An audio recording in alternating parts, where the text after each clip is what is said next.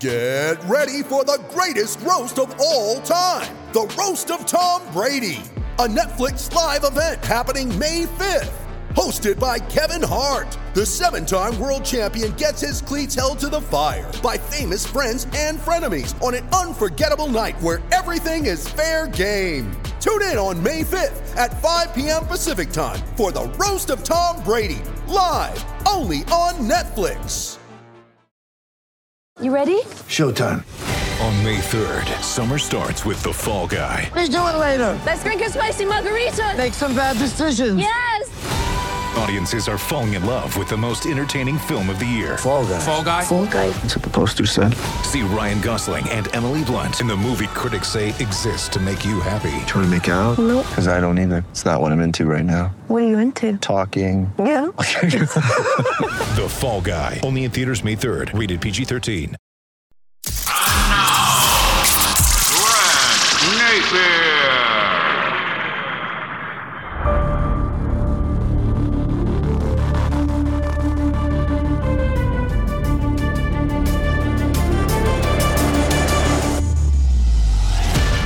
Again, everybody, I hope you had a fabulous Thanksgiving. It is so great to have you here. It is part two of Grand Stories. We'll get to that in just a moment.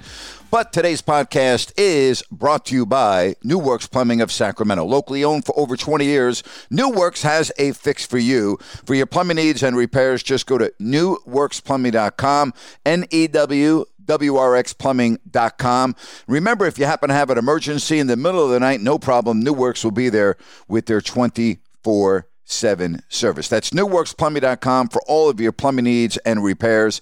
NEWWRXplumbing.com. On Tuesday's episode, I talked a lot about my childhood. I talked about the influence that my parents had on me, specifically my father. Talked about growing up in a community, Syosset, Long Island.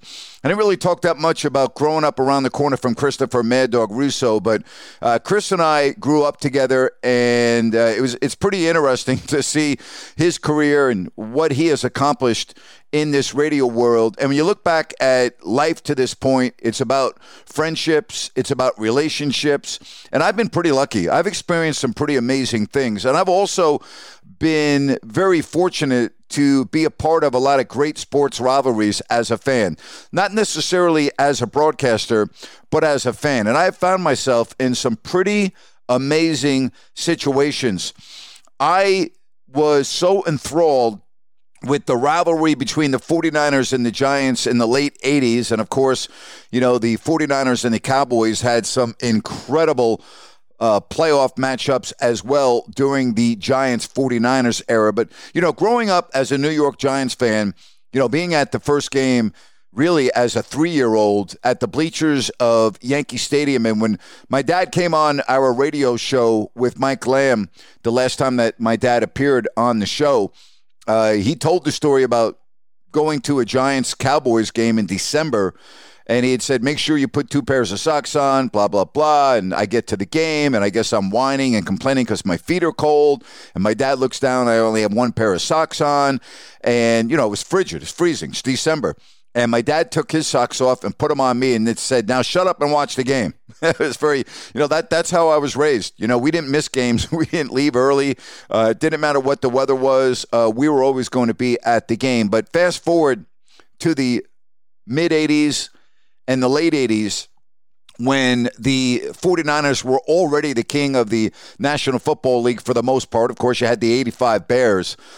But some of the most memorable games that I've ever been at were games between the 49ers and the Giants. And for 2 of them on Monday Night Football, not the game in 1986 on Monday Night Football where the Giants were down 17-0 at half, and they scored 3 touchdowns in the third. That was the game Mark Bavaro made the unbelievable catch and dragged a couple of 49er defenders with them down the field.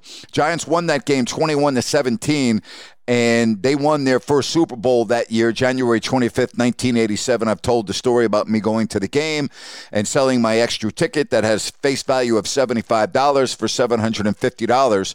But little did I know when I was at that game in the Rose Bowl, Pasadena, making $15,000 a year that I would be living now in Sacramento 6 months after the Super Bowl.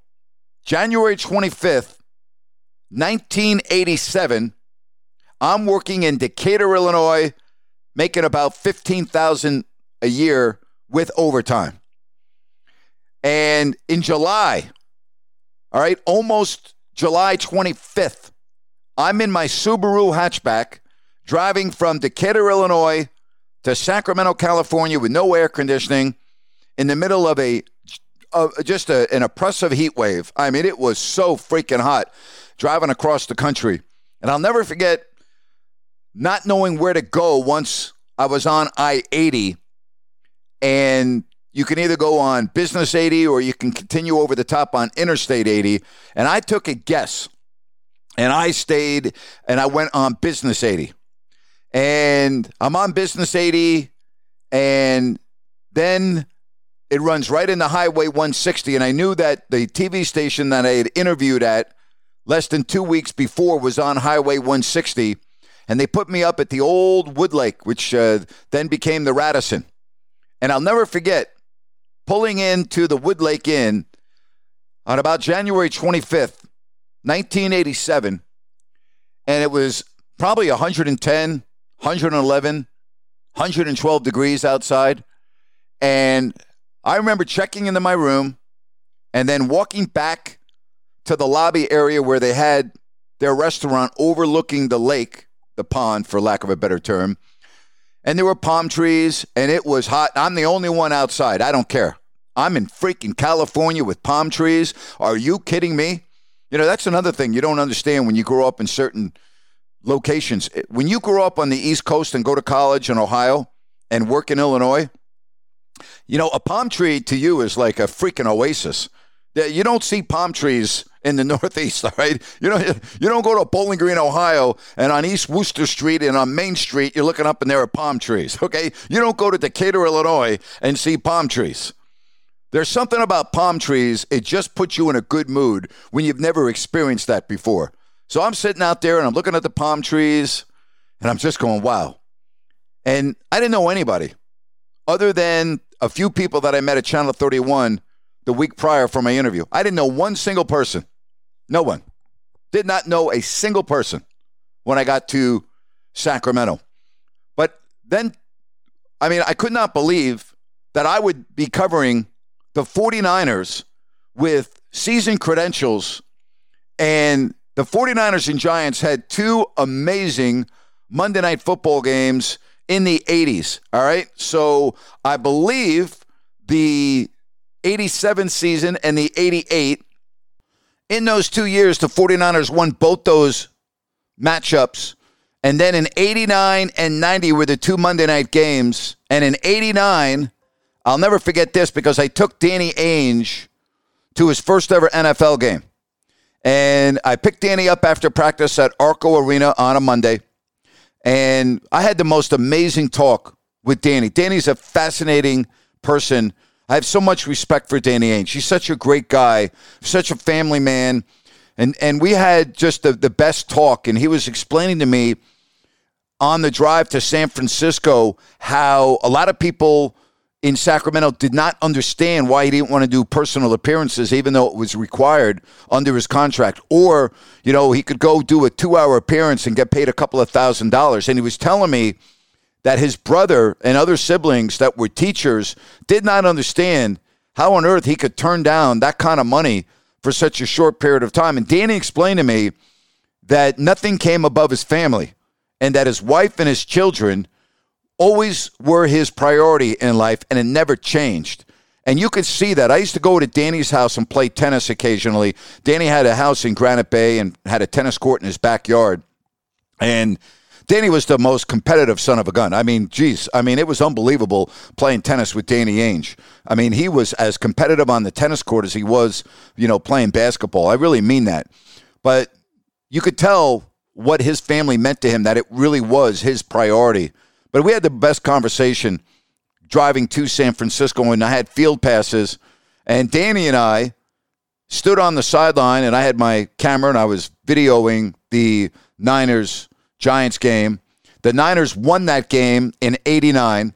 That was Monday Night Football. And then the following year, in 1990, maybe the best, one of the best football games I've ever seen. Standing on the New York Giants sideline, Bon Jovi was standing next to me. There were a couple of other celebrities right on the field. And the Niners won that game 7-3. And at the end of that game, Phil Simms and Ronnie Lott got into it. And years later, on my radio show in Sacramento, I had Ronnie Lott on. And I said, Ronnie, I don't know if you're going to agree with me on this, but I want to talk to you about a game that was played on Monday Night Football in 1990. You against the Giants. 7-3, the final score, I said to Ronnie, and I said, I got to tell you, that's one of the greatest football games I've ever witnessed. And he said, man, it's amazing you said that because it's one of the top three games of my life. And I just thought that was fascinating that Ronnie played in so many games, in so many playoff games and Super Bowls. And he says that 1990 Monday night 7-3 game is one of the three best games. And it was an incredible game. But then a couple of weeks later, and I remember being outside the Giants' locker room after that 7-3 loss, and they were interviewing Bill Parcells, and Bill said, I kind of have a feeling we'll see each other again. And they did in 1990. It's one of the great experiences for me, being in the end zone at the end of that game when Matt Bahr kicked the game-winning kick. And if you watch the NFL films or you watch the highlights, if you're looking at the ball go through the uprights from behind the kicker, I am to the right of the goalpost. And I have a long-sleeve blue and white striped shirt, but wide stripes, all right? And you can see me after the ball goes through jumping up and down. And what I remember about that is the stadium was in a fever pitch. The noise was deafening. And when the ball went through the upright and the officials raised their hands, you could hear a pin drop in the stands, but you could hear all the screaming from the Giants players celebrating, rushing from the sideline out to mob Matt Bahr. Now, I'm standing on the end line, and I've got a press pass, and Jim Crandall, who has since retired from Fox 40, and John Hank and the other Sacramento TV anchors, will tell you that watching me run onto the field, they could not believe it. I ran onto the field, okay, from the baseline, and I am in the middle of the New York Giants celebration, hitting guys on the helmet, hitting guys on the pads. And I went into the locker room after the game, and there were a couple of things that I really remember about that experience. Number one, it wasn't as noisy as I thought. The Super Bowl was only that next Sunday. They didn't have a week off that year. And one of the other things I remember is walking out of the locker room, and Phil Simms was standing against the wall with another individual. And Phil wasn't even in the locker room. Phil had been hurt a couple of weeks prior from Bruce Smith and the Buffalo Bills. And he didn't play the rest of the year. And Jeff Hostetler, as we all know, took over and guided the Giants to a Super Bowl. But I remember looking at Phil because he didn't seem like, I could tell that the enjoyment for him was just not the same. Yeah, I think he was happy for his teammates and everything else, but I could see the anguish on his face, and I always remember that. But I talk about everything coming full circle. In 1987, January 25th, I'm at the Super Bowl in Southern California. Never been to Southern California. And then, little more than 6 months later, I'm in Northern California, starting my new career. I talk about the memorable 49er Giants games. I talked about going to the Candlestick Park for the first time in 1983 when I was fortunate enough to appear on national TV for the California Bowl. It was the first time I'd ever been on TV. And I shared the story that when I woke up the next day, the entire valley was fogged in. That Thule thick fog, and you couldn't even see. I opened up the windows, and I couldn't even see the cars in a parking lot. And I was supposed to fly from Fresno to San Francisco and San Francisco back to St. Louis. And I couldn't get out of Fresno. So I rented a car. And I remember driving and coming out through San Jose. And there wasn't a cloud in the sky. There was no fog. And I remember how green everything was. I remember being in the car and I was like, oh my gosh. And it was one of those beautiful, beautiful December Sundays. No clouds, temperature, low 60s, And I have never been to Northern California before, never been to San Francisco. And I remember driving across the Bay Bridge, and my dream was to always drive across the Golden Gate Bridge. And mind you, I have no idea where I'm going. I've been rebooked on a red-eye that night out of San Francisco, so I've got all day to spend. And then I realized that the 49ers were playing that night against the Atlanta Falcons.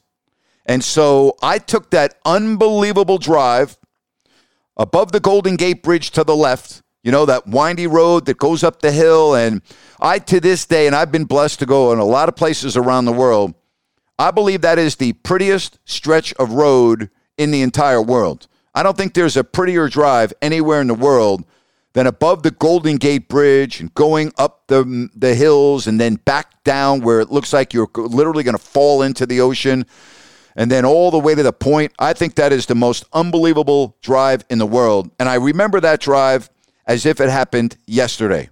But what I remember was going to Candlestick Park, parking the car in the parking lot, paying whatever it was, and I didn't have a ticket to the game.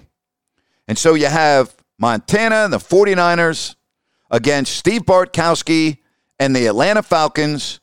And I'm outside Candlestick Park, and a man walks up to me and goes, "Hey, you looking for a ticket?" And I said, "Yes, how much is it?" He goes, "No problem, you can have it." He goes, "The person that was going to show up with us can't go, and you can have it." I go, "Wow, thank you so much. I can't believe that." And I end up sitting next to this gentleman, and it was, you know, we got chatting, and he was asking me what I was doing in San Francisco. I said, "Hey, I got to tell you, I can't thank you enough for this. You know, I've never been here before. It's my first time." And I had a great time. I couldn't believe I was at a 49ers game at Candlestick Park. And then what I really couldn't believe, and this is a memory that will never leave me, when I started doing the Raiders games in the early 2000s for 5 years, and the Raiders and the 49ers played every year, and the first game I ever announced at Candlestick Park, I parked on the parking lot on the east side of Candlestick Park. And I remember walking in through the entrance field level, and I remember walking across the field and looking at the empty stadium. It's about 3.5 hours before kickoff. And I remember just thinking about being in that stadium in 1983, watching the 49ers and the Atlanta Falcons. And to be quite honest with you, it may have been 1982. I don't recollect if it was 82 or 83. I should look it up. But the point was that as I was walking across that field, I was thinking about being in that stadium for the first time in the early 80s, the week before Christmas. I was remembering standing on the sidelines with Danny Ainge and those great Monday night matchups between the Giants and the 49ers. Remember standing on the end line underneath the goalpost, watching the kick by Matt Bahr go through the uprights. And it was such a thrill for me to walk across that field on that day, getting ready to announce a 49ers game. I had been on the sideline for Troy Aikman and Steve Young and those games in the mud, and so many other great games in that stadium. It was such a thrill for me to walk across that field that night. You know, being on the field, you do things in this profession when you grow up as a kid that you don't even think of. And one of the most amazing experiences that I ever had was covering the Dodgers-A's World Series, the Kirk Gibson home run. You know, I went to college with Orel Hershiser. Orel used to come to our fraternity house a lot because my roommate in my first year of college was a pitcher on the baseball team, Ed Stacy. So he and Orel used to get together a lot. In Oral's fraternity, Orel was a Sigma Chi, I believe, and that fraternity house was right across from ours. And so I used to see Orel a lot, and that was the year that Orel was unhittable. But I was covering the World Series, and the clinching game for the Dodgers was at the Oakland Coliseum. And I had a press pass, and I'm right near the Dodgers dugout when they clinch it. And, you know, I didn't think anything of it. I'm standing there, and I'm like, okay, you know, we're going to do post-game and everything. And I see a lot of the media run out onto the field. And I'm like, well, screw it. I'm going on the field, too. I'm not a Dodgers fan. I'm not an A's fan. But I was in the infield of the LA Dodgers celebration of the World Series. And I was literally, I would say, 10 feet away when Orel Hershiser did the Disney World commercial. Orel, now that you have won the World Series, where are you going now? I'm going to Disney World or Disneyland, wherever the hell it was. And that was so neat to be able to experience that. You know, being as a fan, and again, I'm talking as a fan here, when you get a chance to experience things, you know, I talk about the story from Danny in England. Danny is just a crazy Kings fan, and he came to Toronto, and I surprised him with a press pass, and I took him into the locker room, and I had him meet Keith Smart. And Keith said, hey, if we win, I would love for you to come and talk to the guys. I think it's amazing that, you know, you came from all the way across the ocean. He goes, I want our players to realize that they're not only playing for the fans here and in Sacramento, but fans around the world. And long story short, the Kings win, and Keith Smart had Danny go into the locker room and talk to the team. And I'm just thinking, wow, it really doesn't get any better than that. But growing up as a lifelong New York Rangers fan, when one of my best friends in life, George McPhee, and I'm going to share the story because this is really one of the, you know, I talk about everything coming full circle in life. So George McPhee won the Hobey Baker Award at Bowling Green, my alma mater. That's the Heisman of college hockey. So George grew up with Brian McClellan, all right? They were both from Guelph, Ontario. Grew up together, played hockey together, were best friends. Both went to Bowling Green. Both had unbelievable careers. Both went on to the National Hockey League. Both were captains on the Bowling Green hockey team. George, 5'9", Mac, 6'4". And Mac was strong as a wall. Mac was 6'4" and built like a brick, you know what. And we used to go to this bar in Bowling Green called the Broad House. And the bouncer back then, his name is J.D. And J.D. was from Pittsburgh. And J.D. always had a Pirates hat on. You could walk into the Broad House at any day, any time of the night, it didn't matter, and J.D. would have a Pirates hat on. All right, fast forward, J.D. now owns the Broad House. I was in Bowling Green, I say, 7, 8, 9 years ago. We had a game in Cleveland, and then we had a game in Indiana, and I rented a car and went to Bowling Green on the off night. And I walked into the Broad House. I had not been in the Broad House for a long, long, long, long time. JD's the owner of the Broad House now. And I sit down at the bar, and there's JD behind the bar with his Pirates hat on. Now, I don't say a word, all right? I order a beer, and I'm sitting there, and JD goes, are you Grant Napier? I'm like, JD, how the hell are you, buddy? What the F is going on? I thought you were never going to recognize me. And we sat there, and we had the best time. You know, a small world. But we used to go into the Broad House, and Mac, when Mac used to have a couple of pops, Mac would go crazy.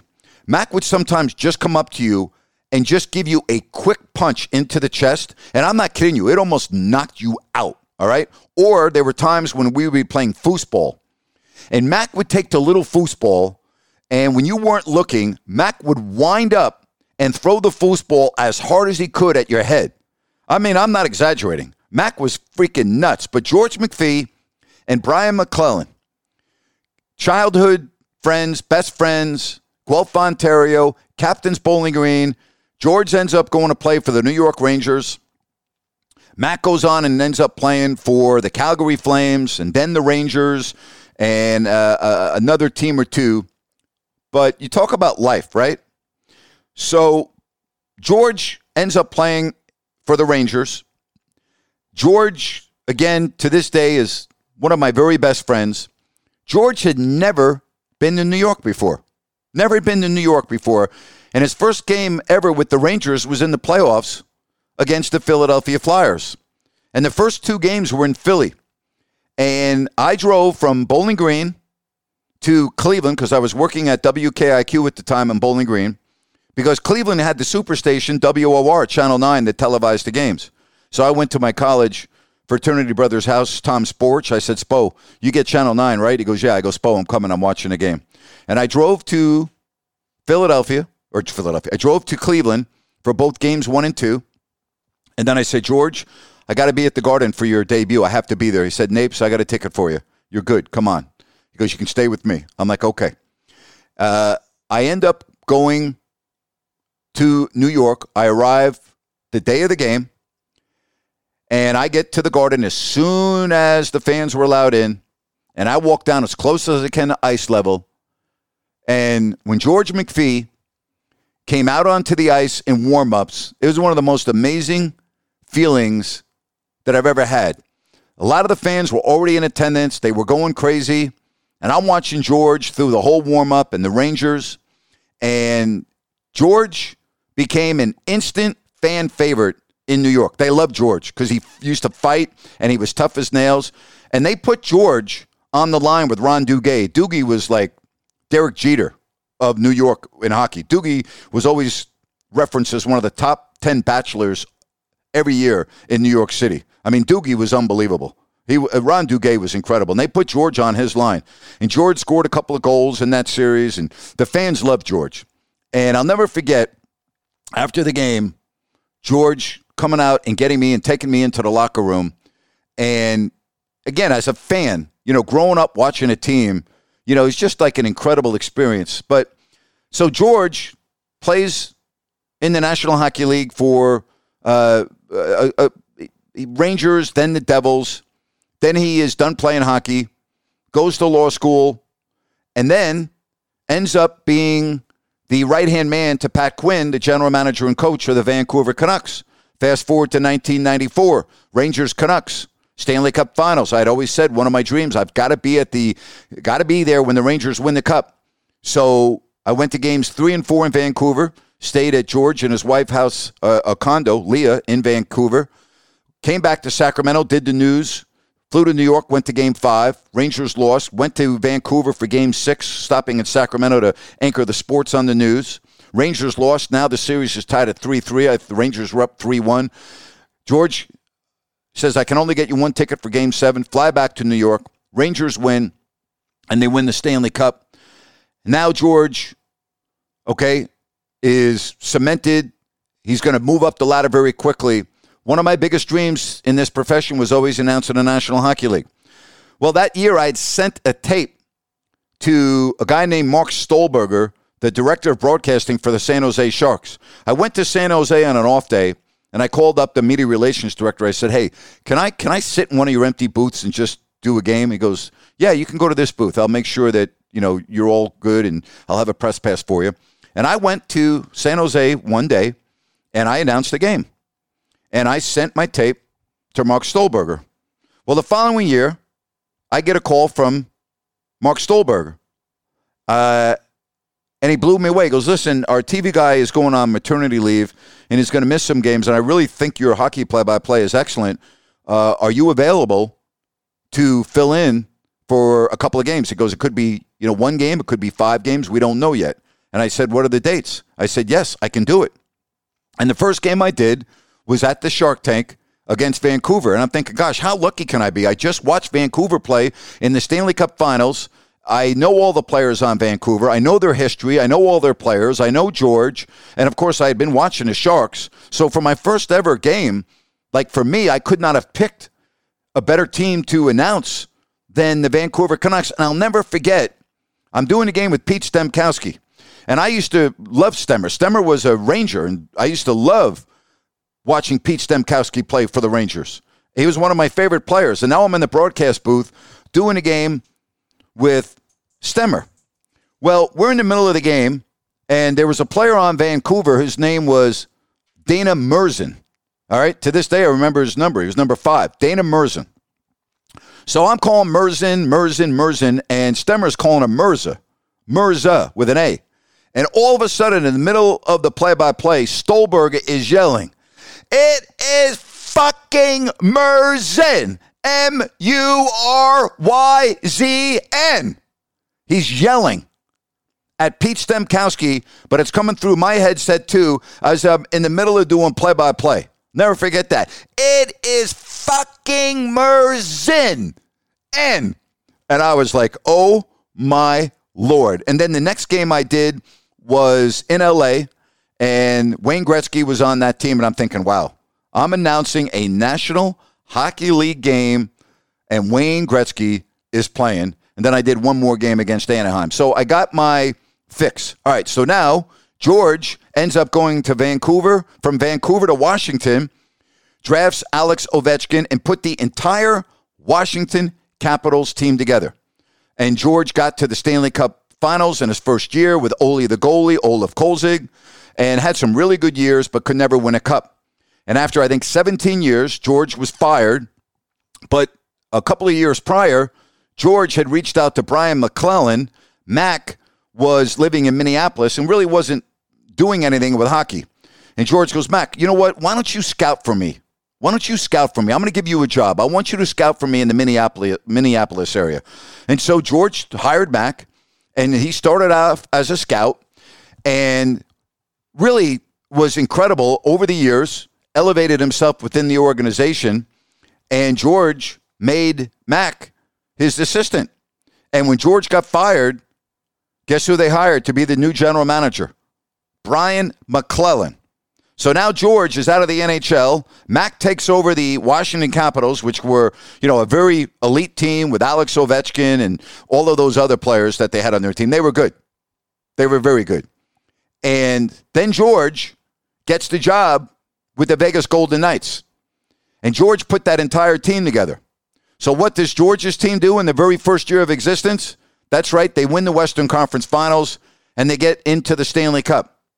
Who are they playing in the Stanley Cup? That's right. They're playing the Washington Capitals. George McPhee against Brian McClellan. George and Mac, who grew up in Guelph, Ontario, who were best friends, that went to Bowling Green, who were captains of the Bowling Green hockey team, both went on to play in the NHL. Mac, who was out of hockey, George said, Mac, scout for me, elevated him through the organization, made him his lead assistant, and then he becomes the general manager. And on that, not only that, Washington beats Vegas to win their first ever Stanley Cup. Small world, huh? Pretty amazing. You know, I talk about the people that I've met along the way in my career. It's fascinating. Reggie Theus is a very good friend of mine. Otis Thorpe, the salt of the earth. Spud Webb, a dear friend of mine. The late Wyman Tisdale, who just... I mean, I can't say enough about the Tisdale family. Lionel Simmons, Jason Thompson, Vlade, Peja, Hito. And I talk about Vlade so much because Vlade's one of the great human beings I've ever been around. And I will tell you, one of the great weeks that I've ever had was 2007. And Vlade inviting me to his retirement week over in Serbia. In Serbia, when you retire, there is a ritual where you make a final basket. You make a final shot, and you determine where you want that to be made. And so Vlade chose his hometown, but he made a week-long celebration.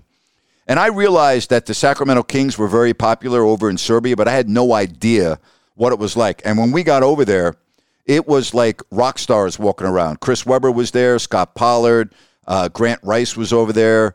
A couple of, and all of Vlade's European teammates, all of them were there. And one of the most incredible stories, and I'll never forget this, was Vlade got the presidential train to go from Belgrade to his hometown, which was a little more than 4 hours. It was like between 4 and 5 hours on the train. And this train was pretty amazing. Each car was different.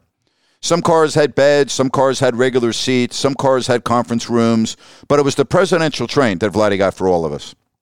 And what also was fascinating is Greg Popovich was on this trip. And I spent a lot of time with Pop at restaurants, on that train, on buses.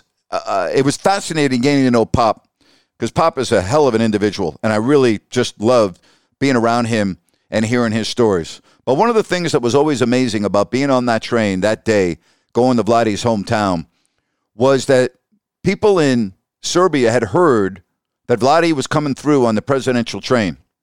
And you go through the countryside, and then you go through a small town, and then it's countryside, and there's farmland, and there are houses that are spread out, and there's just lots of farmland.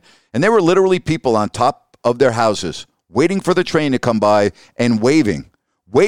So they could see the train and wave to Vlade Divac. And so we're on the train about 2.5 hours. And Vlade said the train wasn't going to stop, that we were just going all the way and the train would not stop.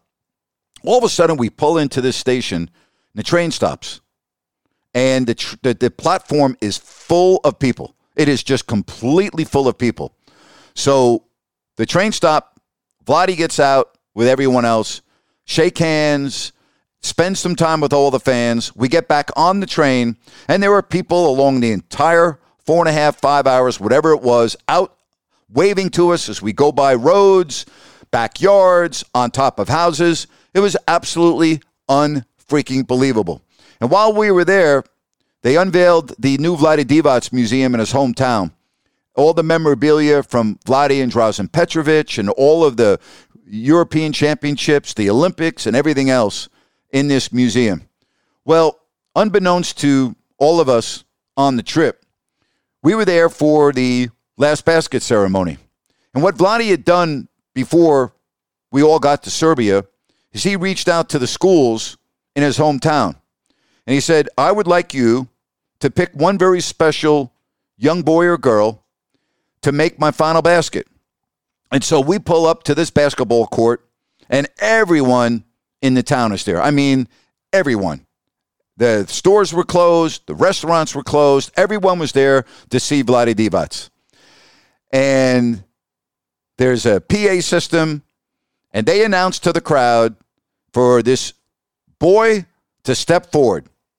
This boy had overachieved in school, had gone above and beyond with his classwork, his extracurricular activity, his community service, and everything else. So Vlade calls this boy out, hands him the ball, walks over to the basket, picks the kid up by his hips, raises him above his head, and that boy made Vlade Divac's last shot.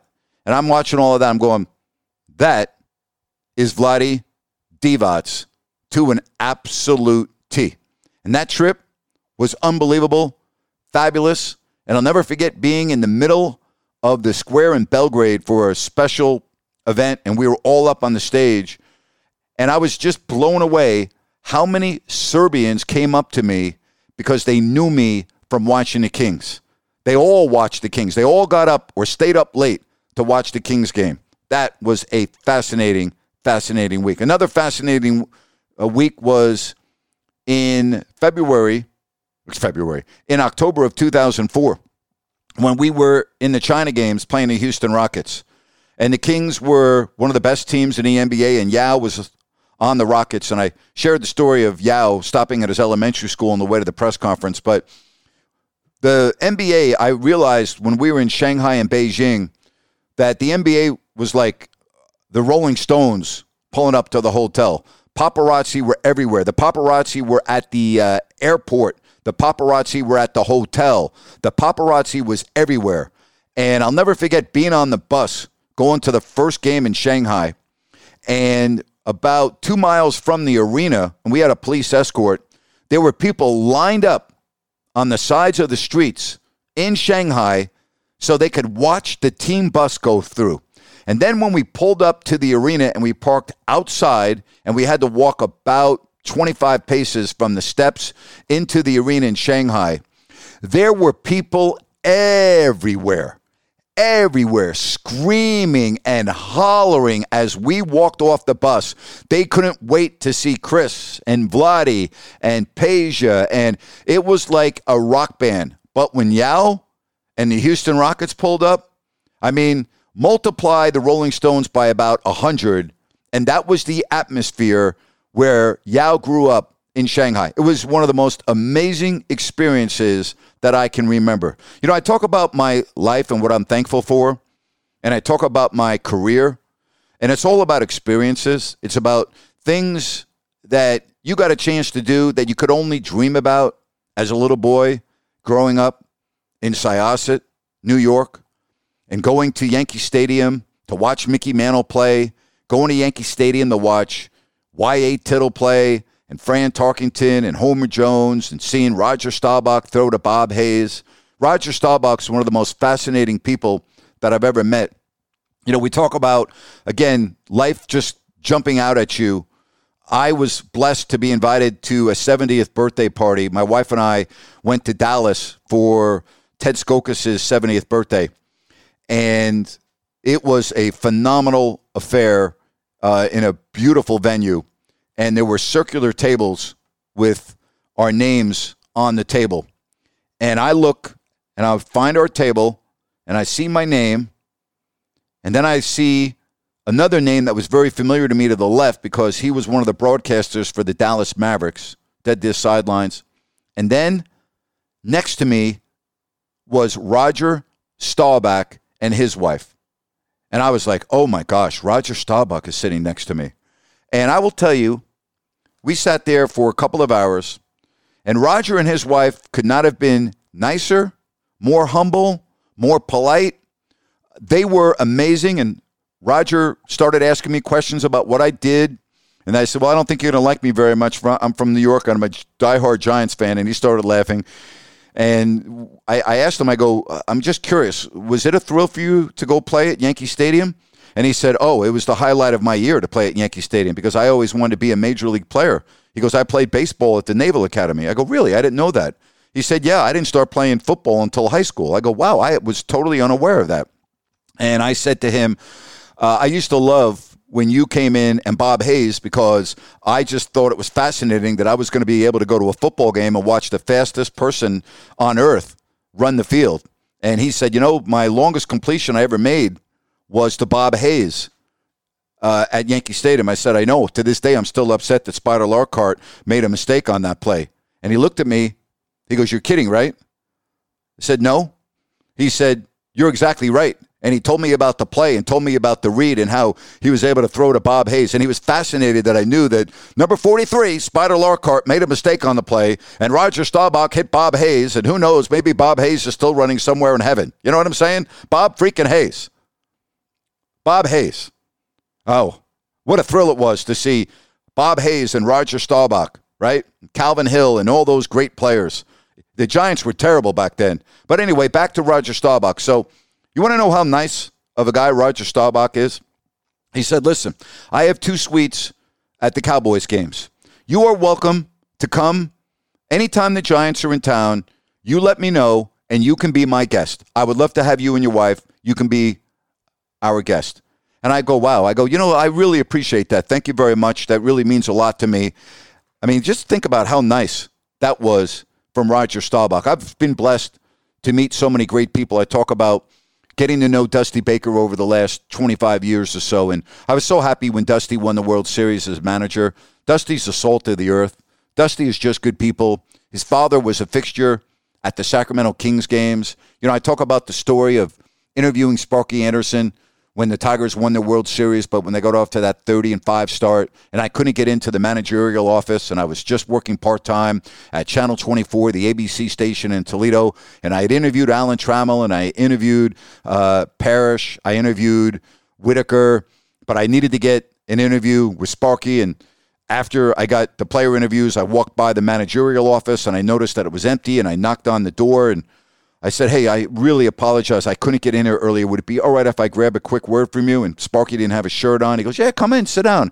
He goes, I haven't seen you before.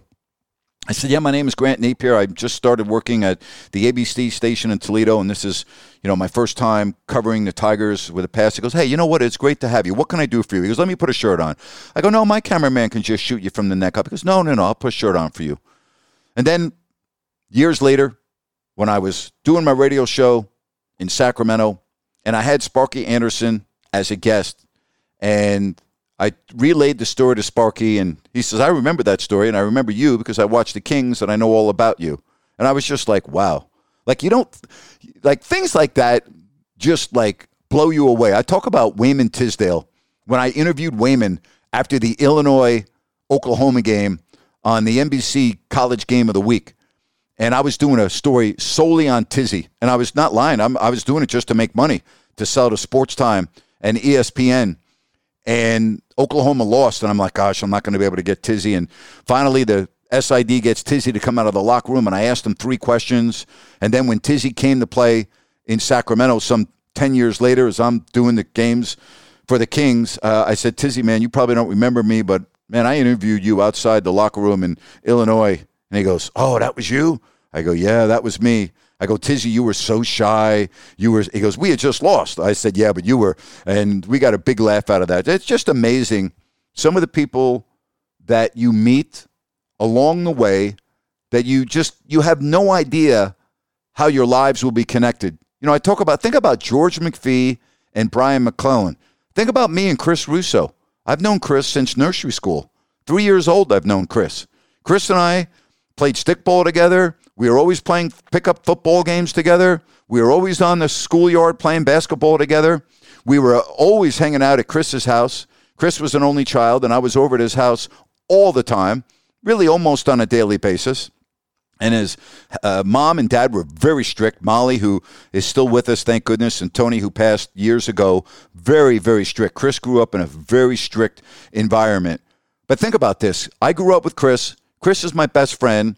We went to Scotland to celebrate our 60th birthdays with 10 other guys, played 9 rounds of golf in 7 days. Chris was just elected into the Radio Hall of Fame.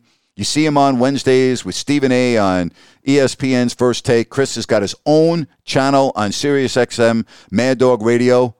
It's just fascinating how life works out sometimes. And you never know when you meet an individual what's going to happen to that individual. You don't really know. I mean, you know, think about George McPhee and Brian McClellan growing up as little kids and, you know, having a dream of playing in the National Hockey League. And not only playing in the National Hockey League, but then being general managers of a team, both being in Stanley Cups. George is yet to win one. He lost the Stanley Cup with Washington, lost the Stanley Cup with Vegas, lost the Stanley Cup with Vancouver.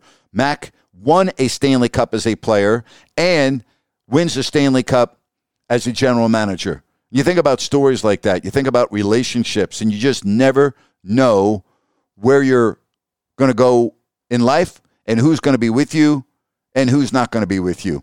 So I'm really thankful for what I've been able to achieve and accomplish in my profession. But I'm really grateful and thankful for all of the experiences that I've had along the way. And so many great people that I've met. I found myself sharing a taxi to the airport one day after announcing a Raiders-Texans game with John Robinson, the former coach. And we were in the taxi together for about 30 minutes. And I just had the most amazing conversation with John Robinson. I'd never met John before. I had never talked to John before, and shared my background with him. And we had mutual friends from USC. You know, you talk about that era, and you talk about, you know, the show that I do now with Sean Salisbury. And I'm really close with Mike Lamb, who did the show with me in Sacramento. And Mike and Sean are like very close friends. And there was another player on that team, Greg Coet, who is a sheriff's deputy in Sacramento. And Greg and Sean are very good friends, and I was out with Greg in Sacramento one night. I go, man, we got to take our selfie. I got to send this to Sean. And Sal sends me back. I goes, oh, my God, you know Coet? I'm like, yeah, I know Coet. You know, it's such a small world, but relationships and communicating and experiencing what life has to offer, because you never know what's going to be on beyond the next curtain, right? I never thought in a million years I'd be doing podcasts, post-game shows on YouTube, shows on Listen app, but you deal with the ups and downs in life. You really never know what's around the corner, and you have to hope that you deal with it head on. But if you're blessed enough to have a lot of great relationships along the way, then everything always seems to work out. As long as you do things the right way, treat people the right way, form relationships that are with you for your lifetime. I talked about some of the former Kings. I haven't seen Reggie Theus in years. Reggie, if I needed something and I needed something really bad, I could call Reggie right now and Reggie would go, Grant, what do you need? I could call Spud Webb right now and go, Spud, I'm in a lot of problem. I'm having a lot of difficulties, man. I need your help. He'd go, brother, what can I give you? What do you need? That's exactly how he talks to me. All right. When you have Vladdy, I could call Vladdy right now and go, Vladdy, I need you. I could call Peja. I could call Scott Pollard. I have friends in life that I've met through this great profession. I mean, George McPhee would give me the shirt off his back. He would do whatever I needed. All right. It's about friendships. And here's the other thing. If I was in a position and any of those people needed my help, it would be, what do you need? What can I do for you? How fast do you need it? What do you need? I can be on a plane in 1 hour. I can be there. What do you need? To me, that's what life is about. And life is about being able to communicate and being able to talk to you every day. And I always talk about this. I would not be doing this if I didn't have the support and all the positive feedback and all the comments and the people that have been in my corner from day one that are still in my corner. I am blessed and I am grateful for you. And I thank you very, very much. I hope you've enjoyed this week of my podcast, Grant Stories, both on Tuesday and today. I've got many more. We'll do this again. But again, I really hope that yesterday was a fabulous day with you and your loved ones and your friends. And once again, happy Thanksgiving, everybody.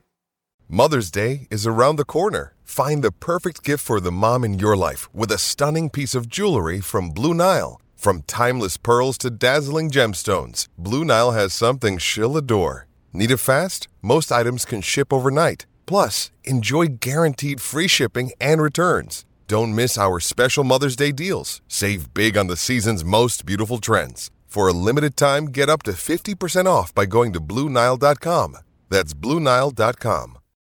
When you need mealtime inspiration, it's worth shopping Kroger, where you'll find over 30,000 mouthwatering choices that excite your inner foodie. And no matter what tasty choice you make, you'll enjoy our everyday low prices, plus extra ways to save, like digital coupons worth over $600 each week. You can also save up to $1 off per gallon at the pump with fuel points. More savings and more inspiring flavors make shopping Kroger worth it every time. Kroger, fresh for everyone. Fuel restrictions apply.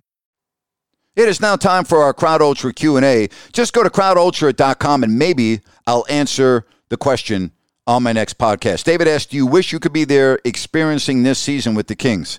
Yeah, of course I do. I mean, I miss doing the games. I've been very open about that. I loved it. It was my life for 32 years. But as I said in my podcast, you know, you never know what's around the corner and you deal with it and you move on. Andrew asked, do you believe NFL owners colluded to avoid fully guaranteed contracts? Andrew, that's really difficult for me to answer. I don't know. Collusion is a very strong word. I would have no way of knowing that. Sam wants to know, what do you think will happen to the players, teams, and arenas involved with FTX getting sued? It's going to be interesting, Sam. Obviously, I'm not an attorney. I'm not an expertise in legal matters, but this is going to be really interesting to see what happens. Joey wants to know, which team do you think Sean Payton will end up coaching? Joey, if I had to guess, I would say the Dallas Cowboys. Alex wants to know, will the Texans be a lot better next season? Alex, the easy answer is this. They can't be much worse. Joe wants to know, have I watched Drew Gooden call any Wizards game? Joe, I have not. I have not. And Pat wants to know, why would the NHL promote a transgender hockey tournament? Pat, they're woke. That's why. That's why. Now, I don't have a problem with a transgender event at all. I have a problem, and I've been very open with this. I think men need to play men's sports. I think women play women's sports. And I think if transgender want to play sports, I think it's fabulous. They should have every right in the world to play a sport. But it needs to be in a different classification. I do not believe biological men should be able to play women's sports. That's the way I feel. I don't think it's fair. But I do believe that they should be able to continue their athletic career. And I think there should be a transgender competition. All right? That's how I feel about that whole thing. Hey, if you want to have your question answered, send me a question. Go to crowdultra.com. It's time for Rant. And today's rant is brought to you by Zoom 180. Zoom 180 is in production right now. It's a flashlight that will absolutely blow you away. Trust me, you've never seen anything like this, and when it becomes available to you, you're going to be napes. How do I get a Zoom 180? How do I do it? I'll walk you through the process when it becomes available, but just remember the name, Zoom 180. All right, I got a question. What you eat and what I eat are probably different, right? What you like, maybe I don't like. What you put on your hot dog, maybe I don't put on my hot dog. Whether you eat prime rib, whether you eat turkey, whether you eat tomatoes and lettuce for Thanksgiving, why would I care what you eat? You know, it blows me away when I see people on social media getting on others because they don't approve of what they're eating. Why would anyone give a damn what you eat? You know, I visit Asia a lot, and it is unbelievable what you see on the street in Asia. I mean, you see little frogs that have been grilled. You see crickets, you see fried roaches, fried lizards. Like, I wouldn't eat that in a freaking million years. But I don't sit there on the street and tell people, Oh, how the hell do you eat that? How the hell do you eat that? What's wrong with you? What's wrong with you? What's wrong with you? Again, you know, Thanksgiving yesterday, and I'm seeing, you know, people have different likes and dislikes. What difference does it make to you what someone else eats? Seriously, what difference does it make to you what somebody else eats? Does that bother you? I've never understood that. I've never understood why people get into such a debate, whether it's a hot dog, a sandwich, or not. Or is it appropriate to put ketchup on your hot dog? I mean, who the hell cares what you put on your hot dog? All right? Put whatever you want on there. Who cares? If you don't like it, don't eat it. To me, it's pretty simple. Why are you bothered by what others eat? Never understood that. And that's my rant for today. And that is my podcast for today. Enjoy the rest of your holiday weekend, everybody. And don't forget that coming up tonight after the Kings and the Celtics, I'll be on YouTube Live. Looking forward to that. Thanks again, everybody. Have yourself a fabulous weekend.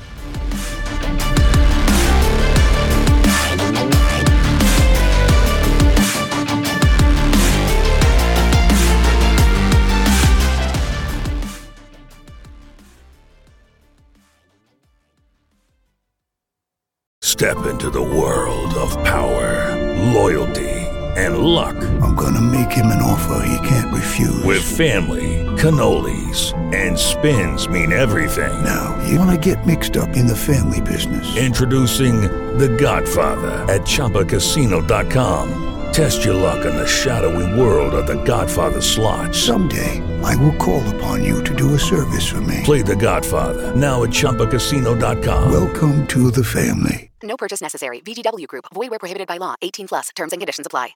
With Lucky Land Slots, you can get lucky just about anywhere. Dearly beloved, we are gathered here today to... Has anyone seen the bride and groom? Sorry, we're here. We were getting lucky in the limo and we lost track of time. No, Lucky Land Casino, with cash prizes that add up quicker than a guest registry. In that case, I pronounce you lucky. Play for free at LuckyLandSlots.com. Daily bonuses are waiting. No purchase necessary. Void where prohibited by law. 18+. Terms and conditions apply. See website for details.